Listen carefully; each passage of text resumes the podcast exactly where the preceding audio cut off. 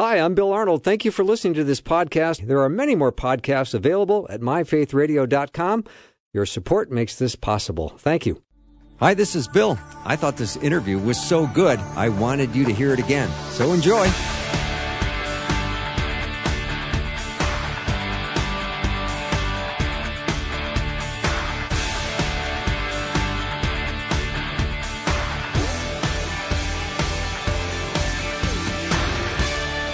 And a warm welcome to the afternoon show. I'm Bill Arnold, and I have to say, my pestering paid off because I pestered Jarrett Stephens to come back on the show, and today he's with me for the whole hour.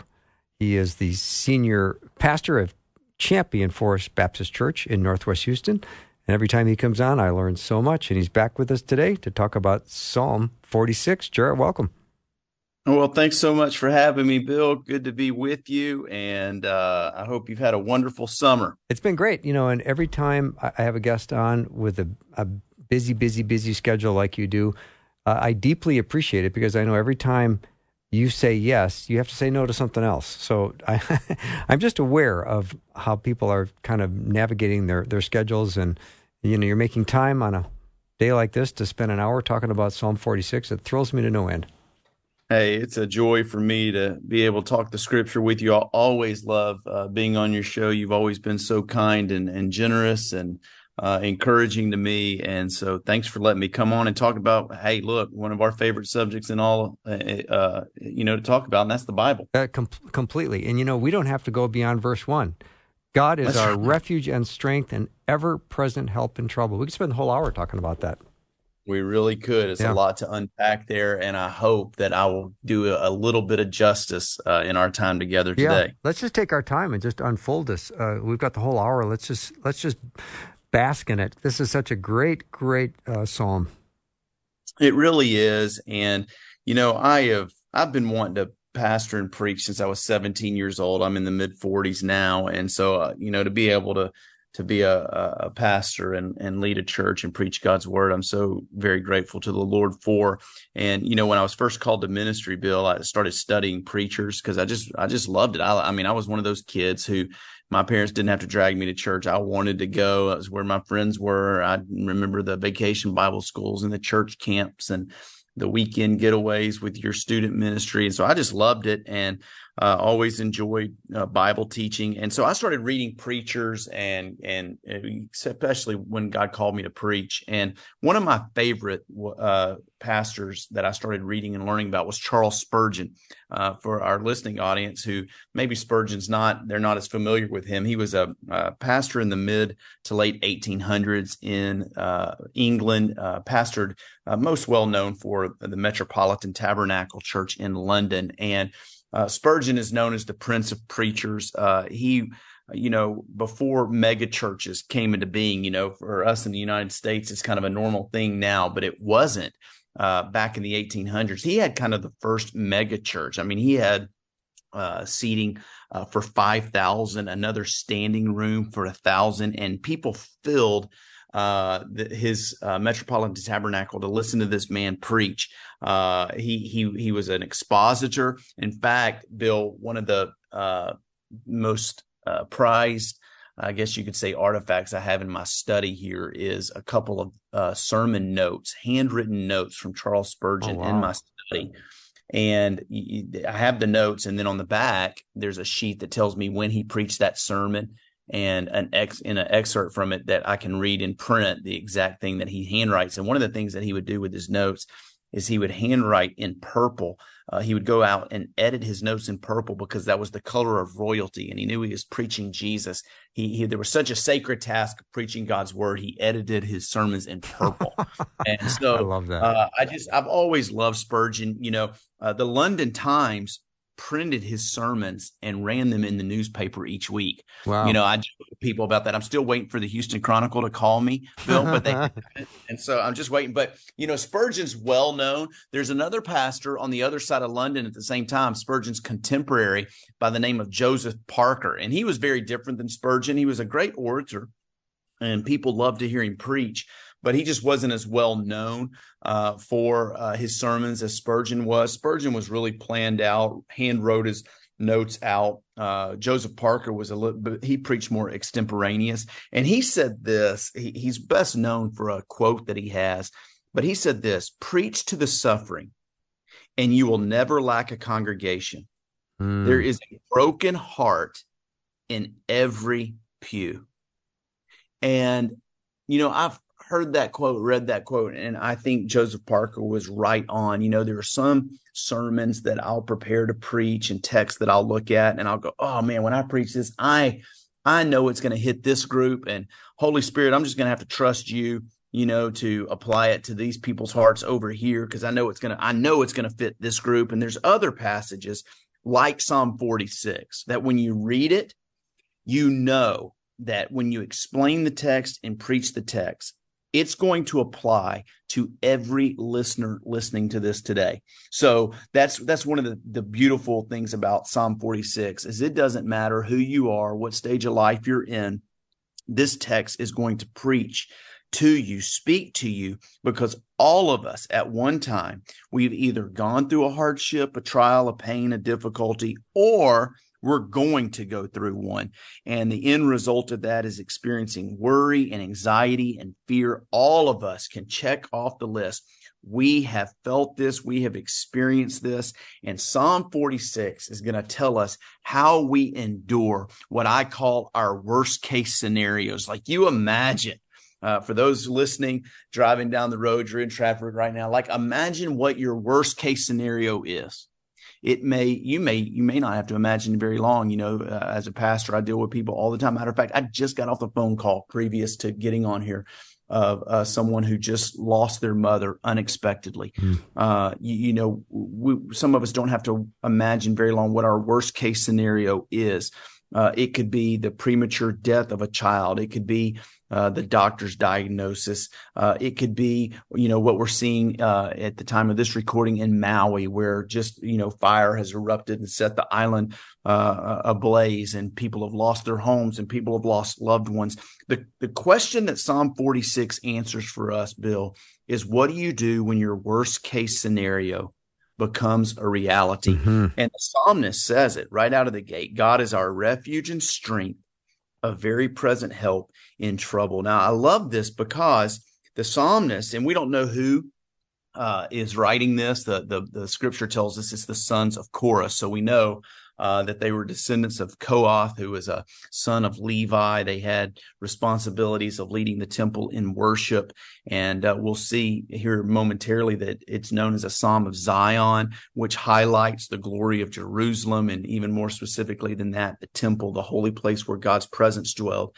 But the psalmist, whoever it was, he starts out, he begins by establishing for us, reminding us of who God is. God is our refuge and strength, a very present help in trouble. And isn't that good to know? Because typically the first thing that we forget when our worst case scenarios become a reality, when fear and anxiety begin to overwhelm us, the first thing that we forget is who God is. True. And so the psalmist begins by saying, God is our refuge and strength. He says, when the earth is giving way, verse two and three, and the mountains are being moved into the heart of the sea. This is a scene right out of one of those uh, movies depicting the end of the world, right? Mm-hmm. It's a disaster. You see once stable and strong mountains crumbling into the heart of the sea. You see oceans roaring. This uh, word carries the idea of a great commotion. It literally means to be at war. And so, I mean, just talk about anxiety, talk about fear. This is describing something that no one would want to be a part of. Mountains giving way seas roaring. This imagery, it's meant to stun, it's meant to shock the emotions. And yet, in spite of all of this, the psalmist has this quiet confidence. He is not going to be moved. He is not going to be overwhelmed by overwhelming circumstances because God is. And he uses that Hebrew term, Elohim. It's the most referred uh, title given to God in the Old Testament. It's his name that is to describe his infinite power, his eternal nature. We first read of this Hebrew name in Genesis 1 1. In the beginning, God, Elohim, created the heavens and the earth. And the scripture says it is this God, Bill, that is our refuge and strength. It is this God who's the creator of the heavens and the earth that, according to this psalmist, is our very present help in time of need. It's such a beautiful thought uh, to think about uh, that in times of fear and uncertainty, in times that could cause anxiety and panic, the psalmist is compu- communicating here that the God that we serve is bigger and stronger and more mighty than anything we may be up against. Mm. That is a powerful thought as we begin to look at this psalm. God is our refuge, our strength, a very present help in time of trouble. A spectacular start. Dr. Jarrett Stephens is my guest. And just as we go to break, Jarrett, and we made a you made a point of uh, bringing up Charles Spurgeon. I have his uh, morning and evening devotional uh, yes. on my study, and not all devotionals are created equal. Some devotionals are like uh, eating popcorn, and the Spurgeon one is like flourless chocolate cake. You take you take Great. one I bite. Give it, I give it as a gift to people. It's so good. It's so it good. the test of time. Yeah. So we'll, we'll take a break. We'll come back with uh, more with Jarrett. We are studying Psalm 46. So get your Bible open and go through it with us. We'll be right back.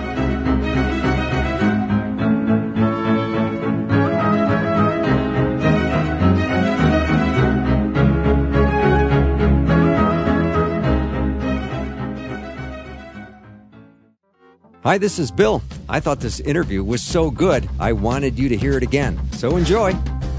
Welcome to the show. If you just joined, Dr. Jarrett Stephens is my guest.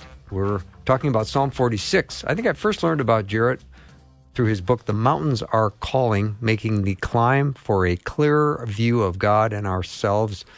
I think it was released in August of 2018, and a sensational book. You've got a couple new ones since then. Is that right, Jarrett, or is there just one more? Dude, well, I got one since then called The Always, the Always God, God. Mm-hmm. in 2020. Uh, call that my COVID book. You know, a lot of people yeah. were just asking questions about faith and where's God, and people were suffering and uh, just watching loved ones die of COVID and whatnot. And so that book, the subtitle really says that all that He hasn't changed and you're not forgotten. And so uh, that's uh, that's been a real uh, blessing to a lot of people, and I'm so glad that God gave me the message of that book. And another one I'm working on ties into what we're talking about today with Psalm 46, uh, because this book I'm working on probably be another year or so before it comes out. But it, uh, the working title, we're still working through it, is either cliche Christianity or trite not true. And what I'm, I'm what I'm taking, I'm taking statements that Christians make, Bill that sound good at the time, but mm-hmm. they're not biblically accurate. They're not they're not true. You know, we put them on coffee cups, or uh, you know, we say we say them because they sound like uh, you know they, they sound good at the time, but when you peel back the layers biblically, uh, they're just not true. So, you know, uh, things like when God, uh, you know, closes a door, he opens a window. Well, sometimes he closes both, you know, seals right. them shut. So stuff like that, uh, I'm I'm walking through those right now, and that'll be a fun book. I'm really uh, enjoying writing and, it. And not to mention, extremely helpful. There's, I think so. Yeah, there's a lot of cliches flying around, and people they attach to them because they're easy to remember, and they right. use them and repeat them. And I think stop. Yeah, yeah. So, you know, there's that let go and let God. Well, yeah. it sounds good, but you know, no, we're we're to, you know, trust God and get going, as uh J.I. Packer said. Right. Uh, so, you know, it, it, it sounds really good. Um, but underneath the surface, I, I want to, you know, just kind of pick at it a little bit and make sure that we're getting our theology sure. uh, scripture. So that I'm, I'm really looking forward to this well, third book. I will look forward to chatting with you about that as well. But let's jump back into Psalm 46 because there's so yeah. much to cover. Well, speaking of coffee cup Christianity, you know, everybody has Psalm 46:10 on a coffee cup. Be still and know that I am God. Amen. Uh, you know but and, and that call right there verse 10 is a call to stop striving it's a call to quiet ourselves it's a call to contemplation uh, and what the psalmist is wanting us to do is fully understand and realize who we have in God and all that we have in God. So, coming back from the break, remember what we're talking about here. This is Elohim, who is our ever present help in time of need. This is the creator of the heavens and the earth. And so, you know, just consider for a moment who we're talking about here. God, um, according to the scripture, knit us together in our mother's womb. Uh, he is the God who spoke everything that is into existence simply by the power of his spoken voice. The psalmist says that he throws the stars in the sky billions of stars. And the scripture says that he knows them by name. Mm-hmm. This is the God that we're talking about that is a very present help, a refuge and a strength uh, to us. Uh, the prophet Isaiah uh, he he asked a question. Uh, God is uh, asking a question through the prophet Isaiah, and in Isaiah chapter forty, verse twelve, he says, "Who has measured the waters in the hollow of his hand, and who has marked the heavens with a span, and closed the dust of the earth in a measure, and weighed the mountains in scales, and the hills in a balance?" Uh, it's meant to be a rhetorical question. Who's done this? God has.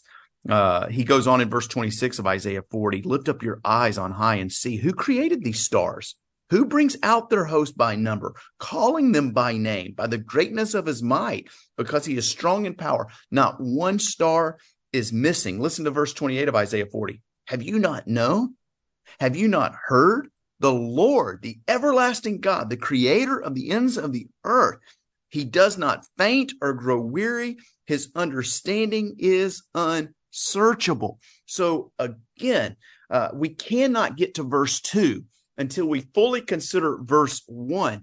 Who is this ever present help in time of need? Who is our refuge and strength? It is a God who created the heavens and the earth, holds the waters in the sea of his hand, calls the stars out and knows them by name. You don't think that God can't handle whatever it is we're going through? Mm. We can't think for a moment, Bill, that the uncertainty that we are facing or the anxiety that we are dealing with is greater than the one who, according to the Bible, doesn't need a nap. Uh, that's just so interesting to me. You know, uh, if you have a, copy of the scriptures with you, maybe you're at home listening to this, and if you're following along in your Bible, verse uh, chapter 46, if not, you just take my word for it. At the end of verse 3 and verse 7 in verse 11, there's a little word there called Selah, spelled S E L A H uh, in our English. And there, there's a little bit of debate about what exactly this word means. Um, some say it's a division in music that calls for a pause. Uh, others believe it's a word that's meant to uh, mean to meditate or to think about. And so you could really put those two definitions together and say that built into this psalm after a series of verses, verses three, one through three, and then at the end of verses three through six, and then at the end of verses uh, seven through 11, you have this word that says Selah, which means to pause and think about. And that's what this psalmist wants us to do right here. He just wants us to take a little break after reading God is our refuge and strength, the very present help in trouble. Therefore, we will not fear, though the earth gives way, though the mountains be moved into the heart of the sea, though the waters war and foam, though the mountains tremble at swelling, though a worst case scenario becomes a reality. He says, Selah, just pause and consider that God is our refuge, our shelter, our protection, a very help in trouble. I think the thought is sometimes, Bill, I've, I've talked to so, uh, you know, sometimes the thought is, you know, God, we, we believe in God, but we believe he's got too many other problems to deal with besides mine, mm-hmm. right? He's got bigger fish to fry. He's yeah. got a war over in the Ukraine that he's got to think about, or he's got a presidential election coming up that's occupying his mind. And we think that he doesn't have time for me and doesn't have time for my issues, my concerns, my fears. But the psalmist says just the opposite. He says that the creator God is very present. Uh, some scriptures uh, translated ever present. Uh, it can literally be translated, He's easily found. That's what a literal translation is. Our God is easily found, meaning God's not never on vacation. He's not checked out. He's not aloof or uncaring. He's not attending to others. And so he doesn't have the bandwidth to attend to you. Instead, the creator God of the universe is available, present, quick to come by our side when we are in the midst of trials and troubles that cause anxiety and fear. He is our refuge, the Bible says. He is our hiding place. I love that. Um, our refuge, our hiding place. It reminds me of Corrie Ten Boom. Uh, Bill, I know you've heard of her, well, and probably many listeners are familiar with her, you know, The Hiding Place is the name of her biography. And it's kind of a play on words. Uh, her story is amazing. If you've never read it, I really encourage you to pick up The Hiding Place by Corrie ten Boom. Um, her family were they were Christians from the Netherlands during the reign of the Nazi regime, and uh, they were famously uh, they famously rescued. Some people estimate close to 800 Jews by hiding them in their home. Uh, thus, their home became the hiding place for many of these Jews. Ultimately, they were found out and Corrie's entire family was arrested. Her father died in prison shortly after he was arrested, and and and she, along with her sister, were sent to a all women's labor camp in Germany. You know what's amazing about her story, Bill, is she and her sister, somebody had smuggled some scripture in, and they held Bible studies in the concentration camp there and ministered to many of the women, pointing them to the hope they had in Jesus. Uh, her sister ended up uh, dying in the concentration camp, the women's labor camp, 12 days before they would they were to be released. And Corrie, when she was released, she began to travel and uh, share with the world the message of Jesus, uh, she shared the the importance of forgiveness. You can find her even on YouTube. Some of her videos uh, are just amazing to just watch the love of God that pours out from her heart, even after she would readily admit she went through her worst case scenario, losing her father, being in a concentration camp. Uh, listen to some of her quotes. You're talking about how to deal with anxiety and fear. We're talking about what to do when your worst case scenario becomes a reality. Corrie ten Boom said, Worry does not empty tomorrow of its sorrow it empties today of its strength. Mm, so good. Oh, that was powerful. Yeah. yeah. Listen to this one. Never be afraid to trust an unknown future to a known God. Ooh, I like that one. Another too. one. Another one. She said, if you look at the world, you'll be distressed. If you look within, you'll be depressed. And if you look at God, you'll be at rest. I mean, she she just had such a way with words. She said, "You can never learn that Christ is all you need until Christ is all you have." Oh. and then four for four. Yeah. And this is my personal favorite, though. Uh, she said, There is no pit so deep that God's love is not deeper still. Oof. Uh, just so yeah. powerful. She testified, Bill, throughout her life. And again, I would encourage those listening to us to order her book, read her biography, or watch her videos online. But she testified throughout her life the truth of what we're talking about today from Psalm chapter 46 mm-hmm. that when, when the times are toughest and when the night is darkest, the Creator God is an ever present help in time of need. He is easily found. And I don't know about you, but man, that gives me a perspective and helps me when I'm facing anxieties and fears and worries and concerns yeah. that I can blow my head at night knowing uh, that I'm serving a God who loves me, who uh, is holding me. And for the child of God, nothing is touching the child of God without first filtering through mm-hmm. his holy. All right, we're going to take a short break. We'll be right back with Dr. Jarrett Stephens. Jarrett, one of my favorite Corrie lines is never hold on to anything too tightly because it hurts too much when God pries your fingers open. We'll be That's right back.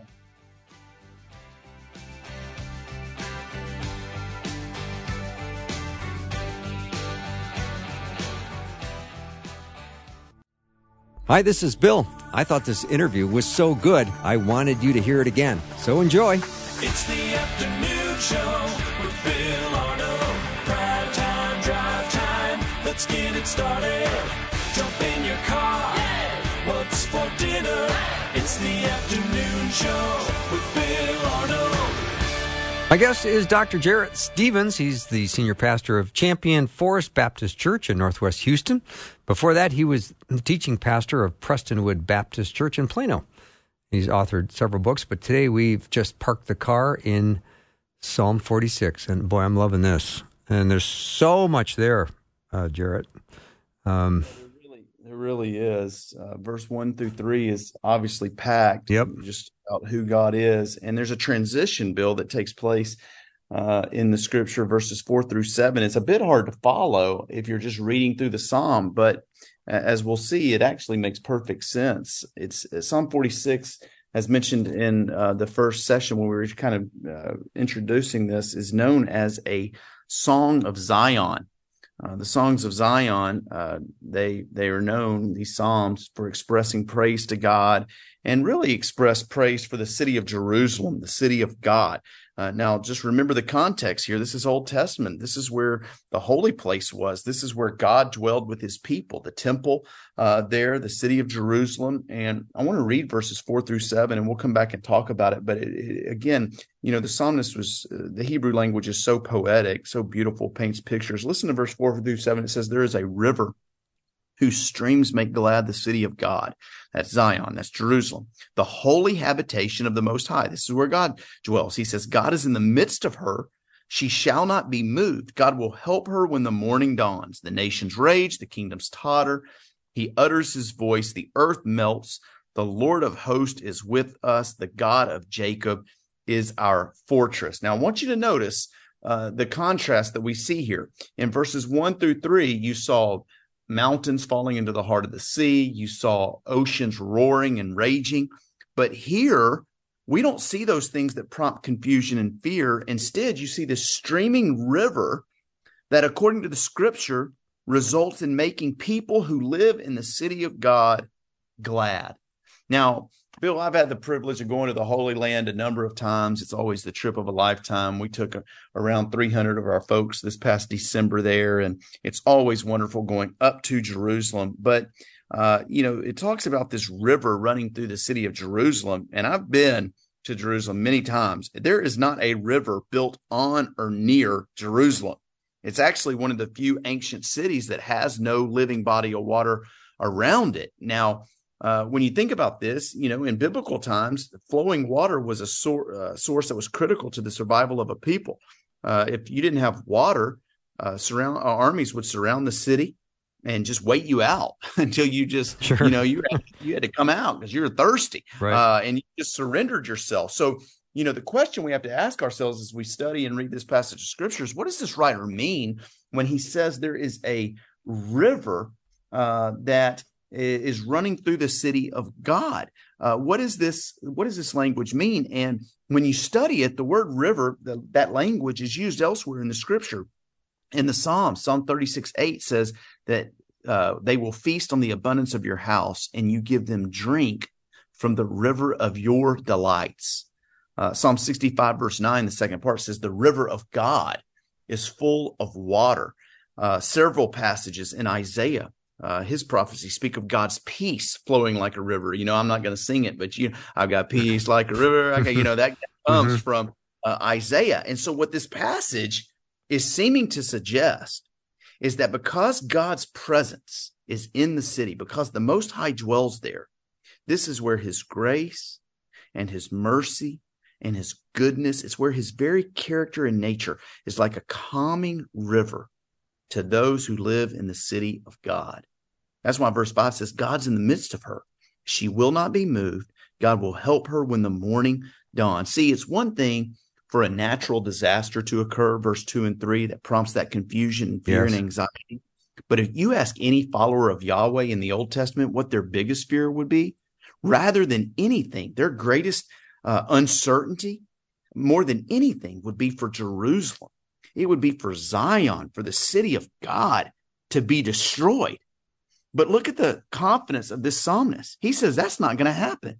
When the morning dawns, this is when opposing armies were most likely to strike. He says the city of God will not be moved because God is in the midst of her. He is there to help her, the scripture says. And so, what I love about this is if we zoom in, if we were to take Psalm 46 and put it under a magnifying glass, and we were to zoom down to the molecular level, this absolutely has to do with Jerusalem.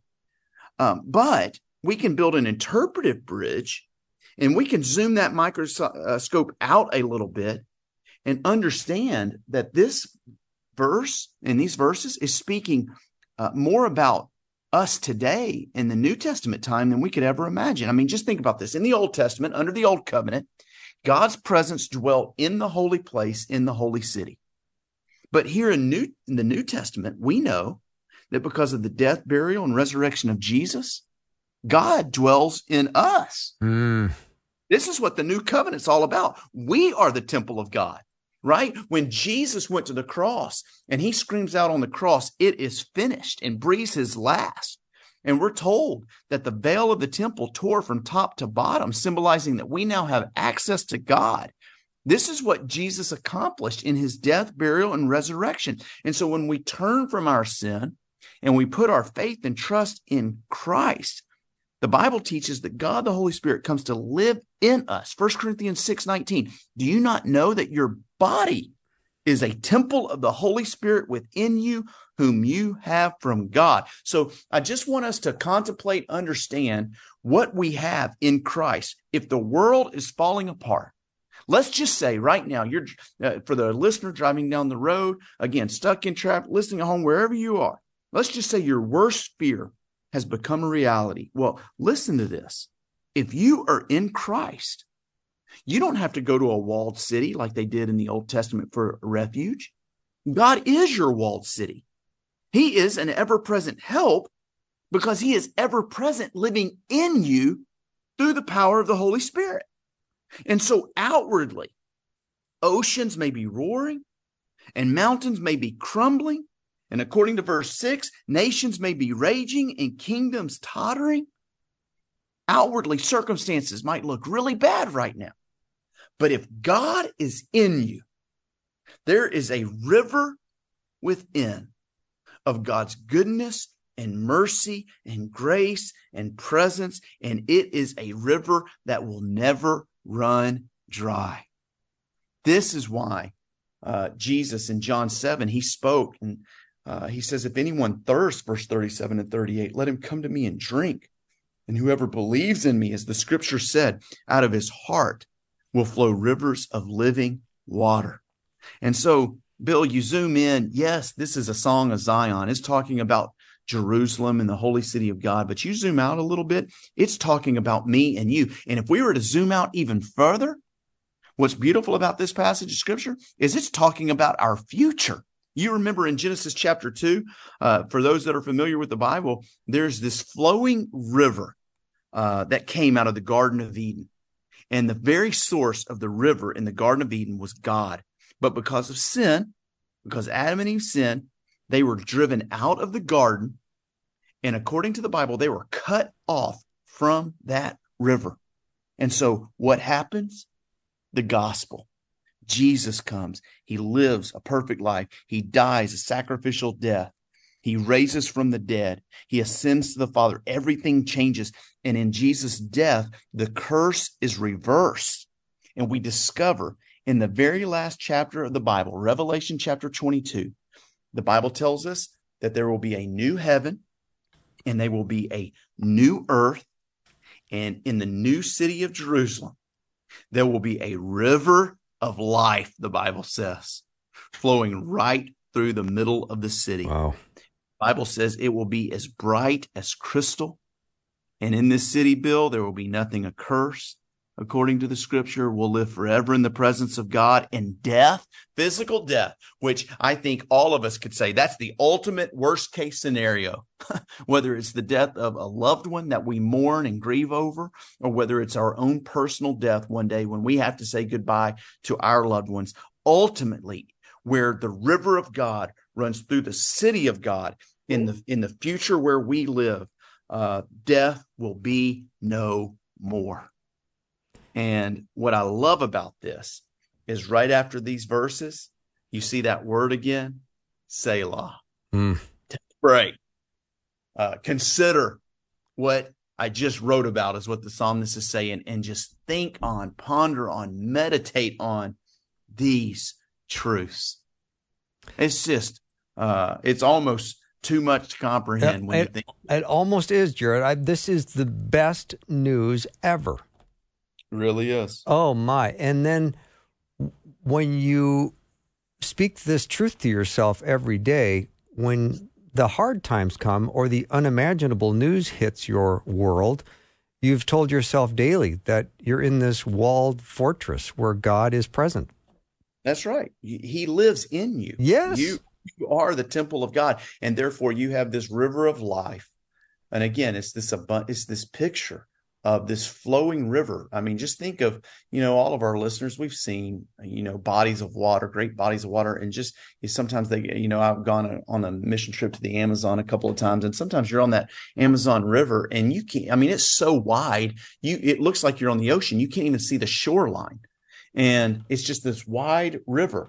And, and what the psalmist, the picture he's painting here is, you know, when the outside circumstances, when enemies are coming against you and outside circumstances uh, don't look favorable on the inside because of because God is in you, you have this huge river of God's goodness and grace and presence running through your life. And it's just this reservoir that will never run dry. That's what we get when we give our life to Jesus. And so I would just pause right here and say, listen, if there's anybody listening that doesn't have a personal relationship with God through his son, Jesus Christ, uh, if you're looking for a reason on why you should submit your life to God, why you should turn from your sin and follow the Lord Jesus Christ, it's this right here. Because when you call on the name of the Lord, uh, you get this river of life, as the scripture says, out of your heart will flow rivers of living water. Oh, Jarrett, you're my kind of guy. uh, thank you for doing that. Uh, the second time this has been spoken on today's program, and I, I'm, I'm, I know this is why I come to work every day. I want to depopulate hell. Amen. Yeah.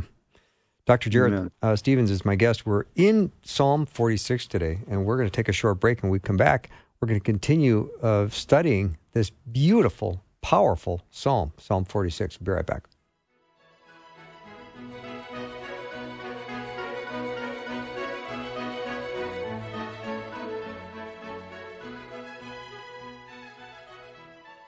Hi, this is Bill. I thought this interview was so good, I wanted you to hear it again. So enjoy. I'm guessing you've been very encouraged by this hour thus far with Dr. Jarrett Stephens. We're in Psalm 46, and if you if you uh, have not caught much of the program today, I really uh, want you to head to the podcast and, and check it out and listen to this. This will build you up in a way that you will not fully understand until you uh, listen to the whole hour because it's been fantastic as we study Psalm 46. And I think, Jarrett, when when we speak truth to ourselves and we and we know what God says and that He is living in us, and we say that on good days, when the bad days come, we've gotten into the habit and the practice of knowing the truth. And Absolutely. yeah, Yeah. so the strength Yeah, is there. It is, and it's not in and of ourselves, of course, but uh, it's it's found in Christ, and that's why it's so important to read the Scripture every day, have time alone with the Lord, because you're, uh, you know, you you got to know who your identity is in. Now, our identity is in Christ, and our security is in Christ, and uh, and you know who you are, and and it's so important that you, uh, yeah, uh, repeat the Scripture to yourself, memorize Scripture. It's interesting. Psalm 46, you know, verse seven says, "The Lord of hosts is with us; the God of Jacob is our fortress." And uh, every uh, person that uh, you know grew up in church, let's just say it that way. If you grew up in church, you've heard the hymn, "A mighty fortress is our God." hmm Well, that was written by Martin Luther, the great reformer, and he he wrote it. He was inspired by Psalm 46, and he was inspired by verse seven that uh, this whole idea of God being our fortress. And that's why one of the, you know, his, his lyric is a mighty fortress is our God, a bulwark, never failing. And speaking of, you know, you said, uh, you know, saying this to yourself in the good times so you can remember it in the bad times. You know, Luther, he was he was prone to depression. He was forced into isolation for his stance on the Word of God, uh, for believing that salvation was by grace alone, through faith alone, in Christ alone. Uh, he had to endure the threat of excommunication. One time, he spent 11 months in hiding. Uh, simply because of his his stance uh, on the Word of God and wanting to put the Word of God in a language that the everyday person could understand. And he was known in his times of being discouraged and fearful. He would uh, get a friend of his over to the house and he would say, "Let's sing the 46th Psalm." Wow. Look, He wanted to be reminded, just what you said, Bill, uh, that you know what, our God is a mighty fortress. That line, a bulwark never failing. A bulwark's a defensive wall, a fortification. And uh, this is who our God is. And Luther just wanted to be reminded of this truth when fear and anxiety uh, over uh, would come his way, when he had this feeling of being overwhelmed by life circumstances, that there was nothing and no one more powerful than God. Yeah. Jarrett, my, my, my car comes with a little first aid kit. And I can honestly say I've never opened it. Yeah.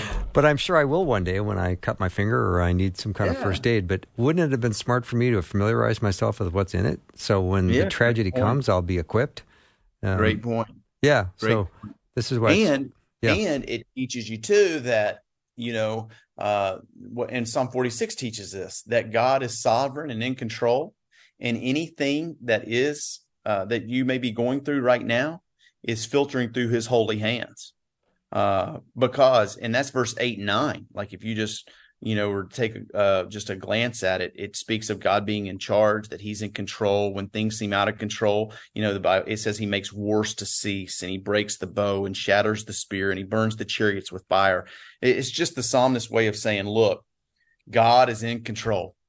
And in a moment he is going to make all things right it may not happen right now but it's certainly in his power to do so and one day he will and so the message of this text is look, don't let fear and anxiety move you. Instead, let whatever it is that is causing the fear and anxiety remind you that God is on the move and he is moving toward you to be your refuge and strength in time of need. And that's why it culminates there, Bill, in verse 10, where it says, Be still and know that I am God. I will be exalted among the nations. I will be exalted in the earth. He's saying the answer to anxiety and fear is just being still stop striving stop stop trying to manipulate the situation or the circumstance or whatever you're in to get out of it know that i am god i'm elohim the creators of the heavens and the earth and when we do this when we're just you know when we when we just stop and when we're still uh and it reminded that you know what this god who created me who um, created the heavens and the earth when I know he's my ever present help in time of need, man, it just gives me such a peace within uh, that allows me to put one foot up and put it in front of the other. Yeah. Last week on the show, Jarrett, we were talking about how important it is to focus on the magnificence and the majesty of God. And when you were talking about in the first part of Psalm 46, that there are approximately 20 billion trillion stars in the galaxy, and He knows everyone by name. So, at what point is there a detail in your life that's going to slip through the cracks? That's right. That's right. I grew up in a uh, my the name of my elementary school growing up was Bel Air Elementary, and we we were right by the uh, uh, Air Force Base, and so our mascot was the Bel Air Bombers, and uh, everybody wanted to be a bomb. We loved the Bel Air Bombers, and we had a uh, officer in uh, that would come, the security officer that would be at the school, and we would have.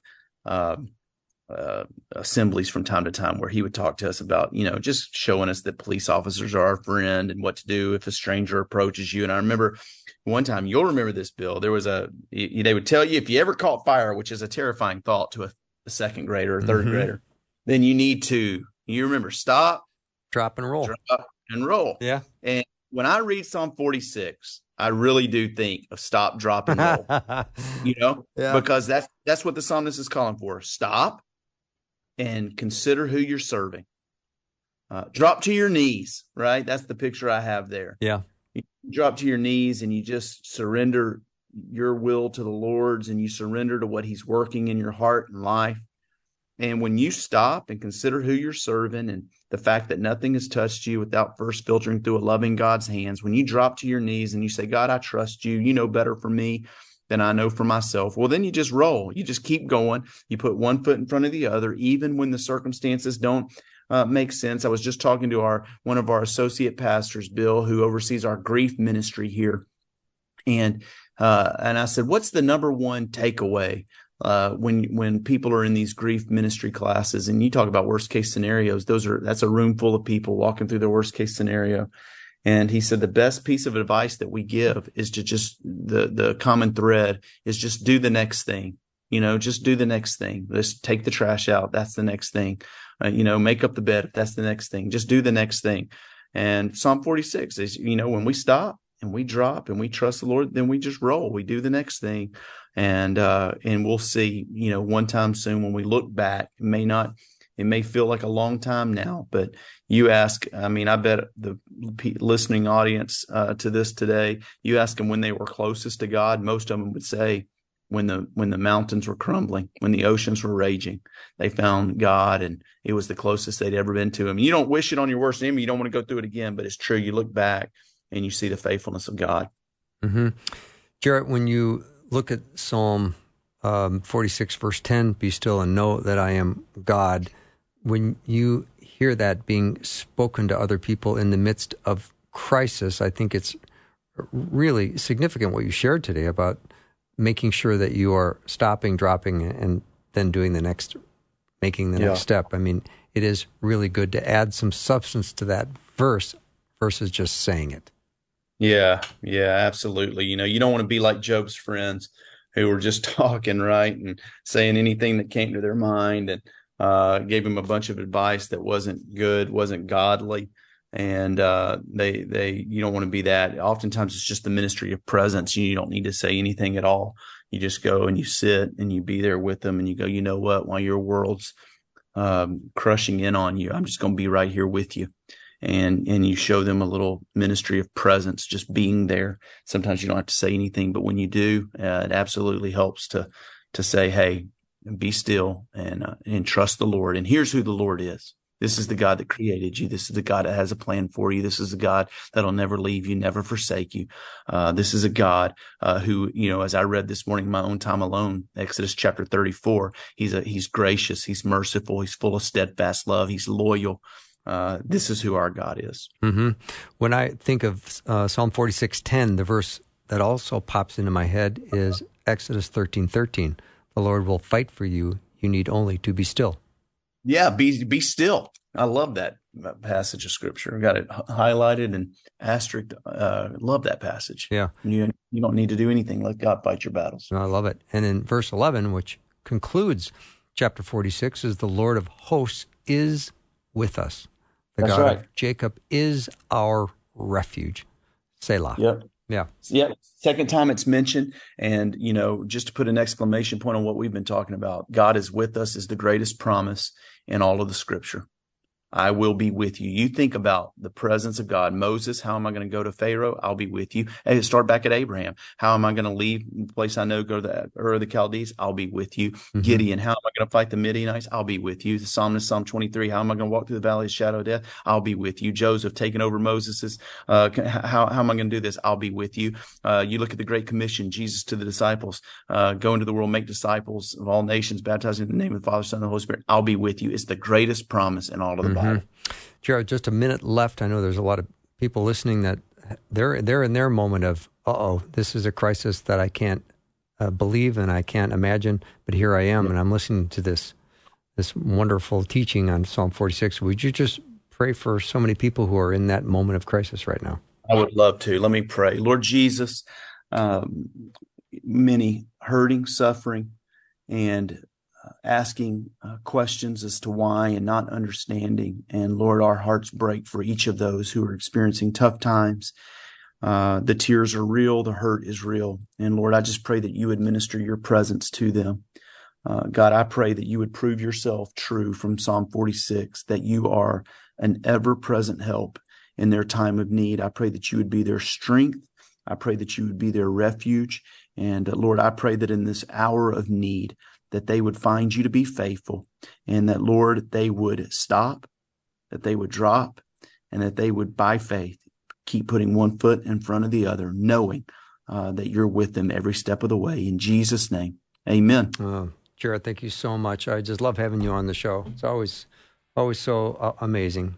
Again, thank Bill, you. Bill, yeah, pleasure. Thank you for having me. All right. Thank you so much. Dr. Jarrett Stephens has been my guest. That's our show for the day. I want to say Thanks to you for listening, supporting Faith Radio, and, and showing up today. Listen to the podcast if you missed anything. Exceptional day of programming. Have a great night. We'll see you tomorrow.